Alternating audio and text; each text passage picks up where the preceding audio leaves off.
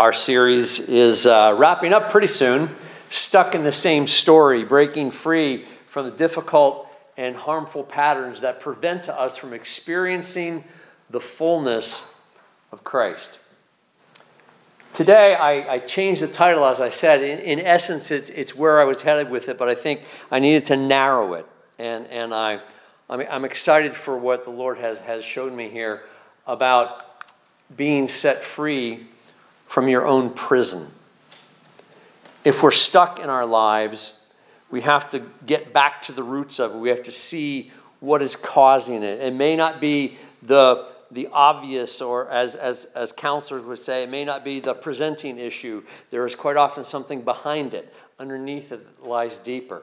And with many people, this issue that I'm going to speak about today lies at the roots of a lot of our troubles. And this prison that we create for ourselves because of one word: unforgiveness. Nelson Mandela said, hating someone is drinking poison and expecting the other person to die from it.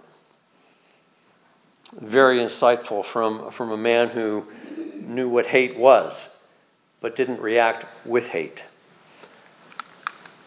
The prison of unforgiveness is the only prison that the inmate holds the key but refuses to leave. This is the prison I want to talk about today. And I think about prisons in Scripture in the sense of so many characters from the Scripture experienced life in prison, at least briefly. Even Jesus, when he was arrested before he was taken to the cross, was imprisoned for a time. And then others like John the Baptist and Joseph of the Old Testament, Daniel, his friends Shadrach, Meshach, and Abednego, all know what prison life is. And yet it runs much deeper than the physical bars and gates and guards that would be associated to this day with prison life. We can be imprisoned by our own decisions. We can be imprisoned by patterns in our lives. And one of the deepest and darkest prisons we can find ourselves in is when we choose the path of unforgiveness.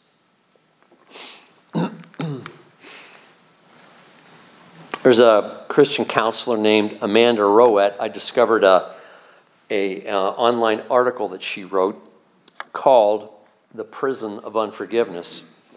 And in that article, she says this: unforgiveness takes up a lot of mental space. You replay the unfair situation over and over again, like an old movie reel. You analyze each clip of the injustice. You may create speeches in your mind detailing what you will say in a confrontation with the offender. Perhaps you daydream about how to get even. When we ruminate on offense, a snowball effect occurs. Not only do we dwell on the current offense, but we also start to unearth and review negative life experiences in the past. We start to feel trapped and consumed by our own negative thoughts, unable to get away from them. End quote. In other words, we're imprisoned. Jesus told a parable, and this is where we're going to spend most of our time today, in the 18th chapter of Matthew, about this connection between unforgiveness and prison. So turn to your Bibles, or pull it up on your app if you have that. Let's go to Matthew chapter 18, beginning at 21. And I'm going to read this, and as we should always do when we go to the Scriptures, listen as if you've never heard it before. Try your best to listen afresh. This isn't one of the most well-known or frequently read or preached on parables, so it might be a little newer in that sense, but even if you have heard it and know it well, set that aside for a moment and listen to what Jesus is saying here. And then we're going to come back and talk about this. Then Peter came to Jesus and asked, "Lord, how many times shall I forgive my brother or sister who sins against me? Up to 7 times? Jesus answered, "I tell you, not 7 times, but 77 times. Therefore, the kingdom of heaven is like a king who wanted to settle accounts with his servants. As he began the settlement, a man who owed him 10,000 bags of gold was brought to him. Since he was not able to pay, the master ordered that he and his wife and his children and all he had be sold to repay the debt. At this, the servant fell on his knees before him. 'Be patient with me,' he begged, 'and I will pay back everything.' The servant's master took pity on him, canceled the debt, and let him go. But when that servant went out, he found one of his fellow servants who owed him 100 silver coins. He grabbed him, began to choke him. 'Pay back what you owe me,' he demanded. His fellow servant fell to his knees and begged him, 'Be patient with me, and I will pay it back.' But he refused. Instead, he went off and had the man thrown into prison until he could pay the debt. When the other servants saw what had happened, they were outraged and went and told their master everything that had happened. Then the master called the servant in. 'You wicked servant,' he said, 'I canceled all that debt of yours because you begged me to. Shouldn't you have had mercy on your fellow servant just as I had on you?' In anger, his master handed him over to the jailers to be tortured until he should pay back all that he owed. This is how my heavenly Father will treat each of you unless you forgive your brother or sister from your heart." There's a lot of questions that emerge from this story. And the first question is this: as we read through scriptures, usually before a parable and other times when Jesus is making a concluding point or summary, or the Apostle Paul uses this word quite a bit too when he is summarizing, he's saying, here's kind of the bottom line. He uses that word, therefore. And as you may have heard me or other teachers say, or maybe said yourself, when you see the word therefore, look what it's there for. It is a pause. It is saying that something has led up to this, or there's a reason that he's saying this now. So the therefore here, therefore the kingdom of heaven is like, this story that Jesus goes into, is all based on the question that Peter asked about forgiveness. So the entire context of this parable, this fictional story, is based upon forgiveness and how far forgiveness should go. Peter, being a good Jewish boy, knew that according to the law of Moses in Deuteronomy 19:15, you are responsible to forgive someone their debt up to 7 times. The 8th time, you're off the hook. You know, we've cut it back. I think our culture now uses the baseball rule. 3 strikes and you're out, okay? So we have less patience than they did then, generally speaking. That's the way most people are. And yet, Jesus is pushing it much further than that. Depending on how the translation comes out, he either says 77 times or 70 times 7, a lot of them say. But the point is, he's trying to make is, perhaps it's bigger than that. Perhaps it's indefinite. So when you enter into this story, this parable, we have to do exactly what we do when we sit down to watch a movie. That is, if you like the kinds of movies that I like, okay? Now I do like historical documentation of stuff, and I like good, well-done stories that tell history and hopefully are telling it very accurately. But I also enjoy the fantasy genre. I like to be taken to Middle Earth or to Narnia and see what the characters are going to do and how they respond. I like watching the superheroes, not as much as the fantasy, but that is the most popular genre right now for the last decade or more, all the superhero films. And so whenever you sit down to watch such a movie, you willingly suspend reality. Of course, I know Superman can't fly, but let's see how he manages this situation. Let's hope that good wins the day and that justice happens and that the evil people are captured or destroyed. And that's what we're looking for. That's why we watch those movies, because where there's an expectation that something good is going to happen in the end.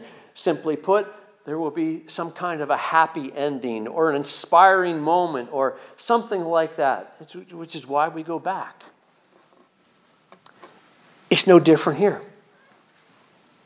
Jesus is using storytelling techniques that movie makers, who often refer to themselves as storytellers, are doing. So when Jesus tells this story, he is asking his audience to suspend reality.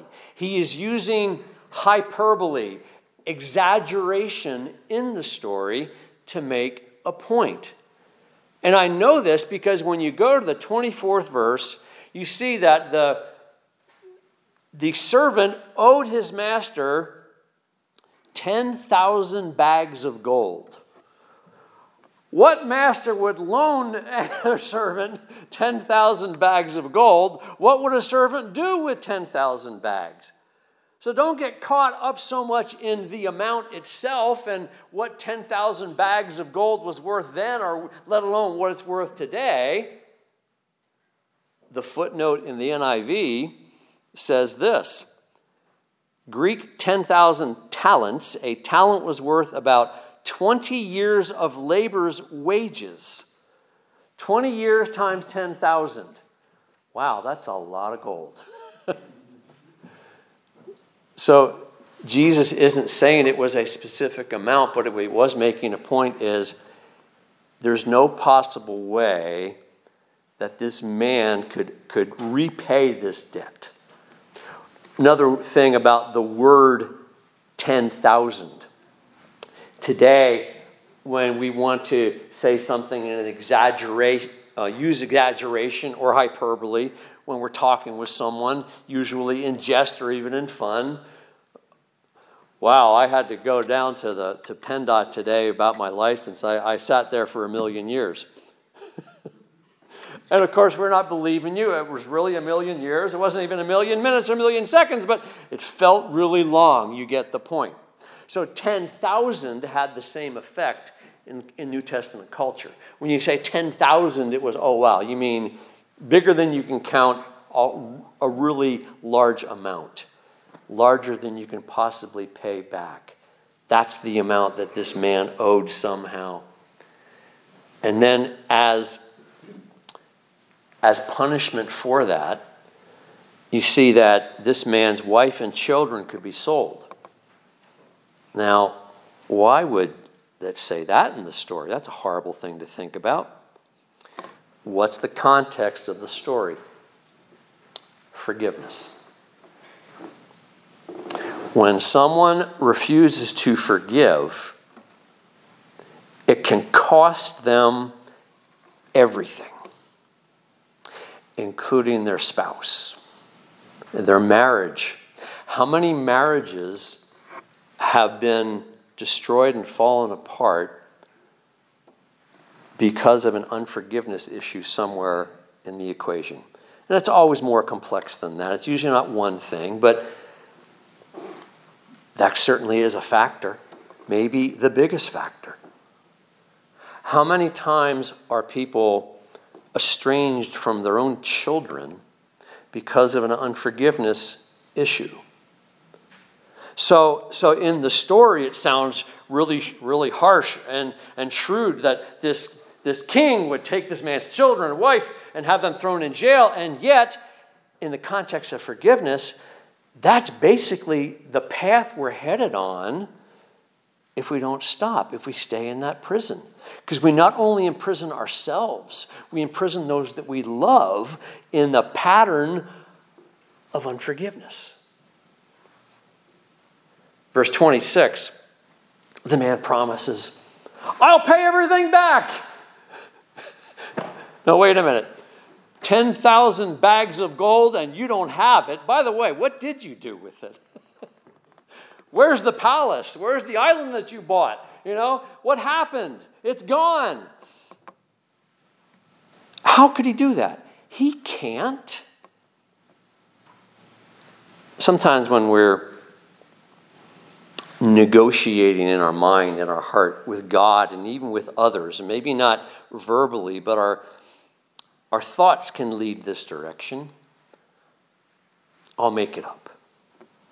I'll get it right. I'm going to handle this. And I'm going to pay back equal for what I've done. And sometimes in very specific ways, that's necessary, even appropriate. If there's a legal matter, sometimes there's money to be put back in place. And so those are necessary, but we can't repay everything. I'll just speak for myself. If I start going back the list of all the wrong things that Paul Miller has done in his 62, almost 63 years of life, where do I begin? Like, how many things have I left unsaid, undone, should have done this, broken that, hurt this person, hurt that person, and haven't, completely made it right? That like it's up to me to fix all of that. I can't. For one thing, a lot of the people that I've hurt or that have hurt me aren't here anymore. And so you can see when you start to consider all that you would have to do to try to, of yourself, undo or fix whatever problem is there that you made or the problem someone made in your life, and, you're going to try and fix that too, it's impossible. It's like 10,000 bags of gold. You can't do that. Neither could the man in this parable repay it. He's promising. But he's begging, he's pleading. The king has mercy on him, it says in verse. And so he canceled the debt. Verse 27, he canceled the debt. Canceled it. Gone. It was an unimaginable amount that you can't possibly pay back, and now it's gone.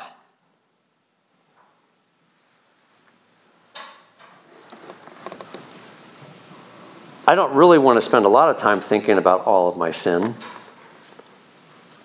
and how big that debt is or how large that ugly pile is. And I think I remember it only enough to be reminded of God's grace. I remember it only enough to say, I don't want to go back there again. I remember it enough to say, well, I don't want to see someone else go where I went. Maybe they can learn from me. But I don't hold on to it and try and pay it back. I also don't hold on to it to beat myself down and, poor pitiful woe is me. I'm no good and get depressed, which is another prison. God in Christ has taken your pile, my pile, and said, it's canceled. That's what Jesus did on the cross. It's canceled. It's gone. You can have numerous people in your life, and perhaps you have some people in your life that do exactly this, remind you of all your failures habitually. Bring things up that you feel bad about, and maybe you've asked for forgiveness and you've done that, but they keep bringing it up. God doesn't do that. When he says our debt is canceled, he means it. It's up for us to believe that awesome truth that my 10,000 bags of gold, that ugly sin, that ugly debt is erased, is removed. It's done. And that's why we kind of have to hold in balance. We don't wallow in our sin and allow us to drag into darkness and depression or that place of blame and anger toward others to cast it upon them somehow. We don't want to stay there, but we also don't say, oh, I'm forgiven, it never mattered. Oh, it's all done, Jesus forgave me, don't talk about it again. We need a balance of both. That's why today, as we come to the altar, we have something that uses memory. We remember Jesus. We remember his suffering. We remember his shed blood. We remember his death, his burial. We remember the sadness. We remember how his followers must have felt in those dark hours between the moment he died on Friday night and that glorious moment that he rose again on Sunday. We have to remember the darkness just enough to remember the power of the glory, the power of love, the power of forgiveness that was granted to you and I. And the only way that we can access that is through faith in the one that God sent, and that is Jesus. So the story continues, and the man forgiven of that incredible, countless debt turns around and acts in a very unforgiving manner. An immeasurable amount of money compared to 100 silver coins, which might also be footnoted in your Bible, a day's wages. One day's wages. I don't know how much money that is to you. But, you know, it's significant. I put my hours in today. I want that. And if someone takes it from you, you would certainly have a right to take them to court. It's not like it's, you know, a buck. And so this man, again, in the context of the story, the parable, had the right to take his own fellow servant to a judge and have his fellow servant put into a prison. So then, when the master hears about it, what does he do? He's angry.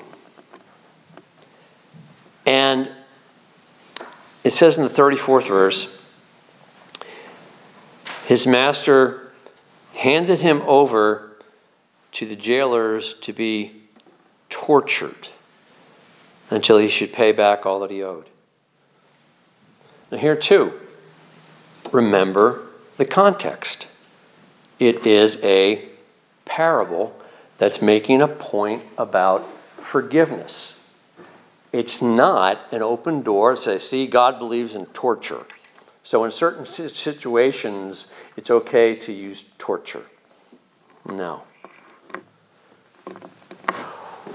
It is a warning to us what unforgiveness does to your heart, to your life, to your soul. Unforgiveness, unchecked by the grace of God, takes you into a tortured existence.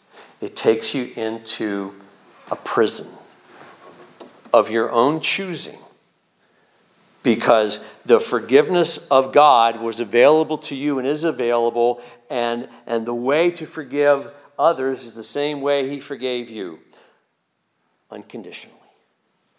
And when you withhold that, you live a tortured existence. It's like the decision comes with its own consequence, with its own punishment. God doesn't have to, you know, come in and torture you. I'm going to bring pain upon you until you get this right. That's not God. So then, at the end of these verses, it says this: the king sent the man away to prison to be tortured until he paid the entire debt. That's what my heavenly Father will do to you if you refuse to forgive your brothers and sisters from your heart. If you refuse to forgive from your heart. Those last three words are vital in forgiveness. That is the heart of forgiveness, because forgiveness, more than anything else, is a heart issue. And the reason that it has to come from the heart, it has to begin from the heart, and that is really what God sees. You can, how many of us as parents of, you have more than one child and one hurts the other, and you say, now you have to go and say you're sorry to your brother or your sister, and you kind of get this, I'm sorry, I forgive you, okay. Now don't we all feel better? Maybe mom and dad feel a little bit better. I don't know. Did real heartfelt forgiveness happen in that moment? I don't know. God sees it. But one of the reasons this is so important is you can forgive anyone from the heart.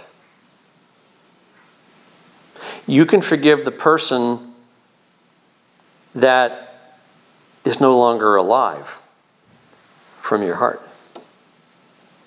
You can forgive the person that you don't have access to see them, even if you wanted to go see them, or you don't know where they are, or perhaps even worse than that, you shouldn't see them. In abusive situations, going to that person would not be a wise thing. Forgiveness doesn't mean we open up the door for people to walk all over us again. We open up the door for people to abuse us again. It doesn't mean that what they did doesn't matter. It doesn't mean that what they did shouldn't have consequences, even legal consequences, if the offense is bad enough. All of that is still true. But forgiveness from the heart says, I am not going to hold you in contempt any longer. I am not going to give you the key anymore to lock me in to this prison of unforgiveness. I am going to be set free from this. And whether that's something you're able or willing or should say to a person, and sometimes that is necessary and can and should happen, but other times not. But if you forgive from your heart the way Jesus teaches from this parable, that's what he wants. That's what he said. The reading that I asked Arlene to begin today with from the Lord's Prayer, from the Sermon on the Mount, when Jesus introduces the Lord's Prayer and those brief comments Jesus makes on that prayer. And I know I said this before, that of all the things he could have re-emphasized from that beautiful and important prayer, the one thing he came back to was forgiveness. And if you do not forgive, then your Father doesn't forgive you. You withhold it. You don't grow. You put yourself in prison. But you've locked it from the inside. You can go and unlock that and walk back out. So then my question for us today is, what keeps us from forgiving? Is it bitterness? Is it anger? Is it pride? Is it fear? It could be other things. What is the obstacle for you for the kind of forgiveness that Jesus teaches in this parable, those last three words, from your heart? That is always possible. Always. What you do from there depends on the person, the situation, the circumstances, all kinds of other things. But from your heart is the beginning. In Ephesians chapter 4, I'm sorry, that's kind of small. Ephesians chapter 4, we read this. Get rid of all bitterness, rage, anger, harsh words and slander, as well as all types of evil behavior. Now, let me pause there. This is not unlike many other scriptures you could read from Paul about the kind of the list of things that we have to guard against and take out of our lives, put on the new self, right? So it's easy to read that and say, all right, Paul, I get it. I shouldn't get angry and, you know, say nasty things to people and slander and malice and all of that. I understand. Well, how do I do that? Well, he tells us in the next line. Instead, be kind. Let me pause right there. Be kind. The first step in overcoming the obstacles to forgiveness, whether it's bitterness or rage or anger or anything else, fear, the first step is kindness. But that person, I went to them and they're still angry at me and they made it worse. Yep, be kind. But God, you don't understand. Did you see what they've done? Yep, be kind. But God, you know how hard this is? Yes, I do. Be kind. Kindness is, it's sad to see how it's slipping away, isn't it? I mean, kind of culturally, that we are accepting that it's okay to be unkind. I mean, I suppose this has been true for a long time to some extent or the other, but I would really be refreshed if I saw a political ad that had kindness in it. Wouldn't it be great if a political, running for whatever office, from whatever party, would say, all right, here's what I hope to accomplish in my office if you elect me, and I appreciate your support. My opponent doesn't agree with this and that, and they have another idea, but, you know, I'm going to respect them, and let's be kind to each other. Get out and vote. All the political gurus would say, that's political suicide, you won't win, and maybe that's true, I don't know. But kindness is a lost art. And when we enter into kindness, and by the way, don't wait until you feel like it, okay? Start by trying. Be kind, be kind, be kind. And just like Brian, showing kindness to Carol and get her a drink of water. Thank you, Brian. Those little things matter. And as you do that, what do people normally do most of the time? They say, thank you. They express thanks back to you, perhaps kindness back to you. Whether it's a friend, a family member, or a total stranger, most people, most of the time, will appreciate it. You know what that does to your heart? It softens it. When you live and act, kindly, persistently kind, it helps you to become tenderhearted. The next word. And when we are tenderhearted, our heart is ready to do the heart's most important work, and that is to forgive, as Christ has forgiven us.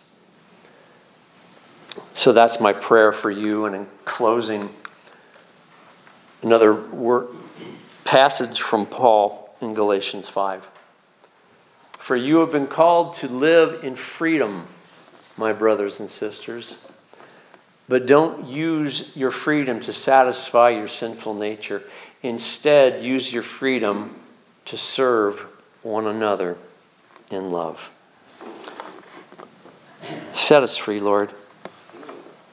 In fact, remind us of the fact that we have been set free. And it's we who lock the door behind us from the inside. Give us the courage, Lord God, to forgive and to find that path to forgive from the heart. And then beyond that, lead us to whatever we need to do or not do, but from the heart is what matters most, so we can step out of that prison. In your name I pray. Amen.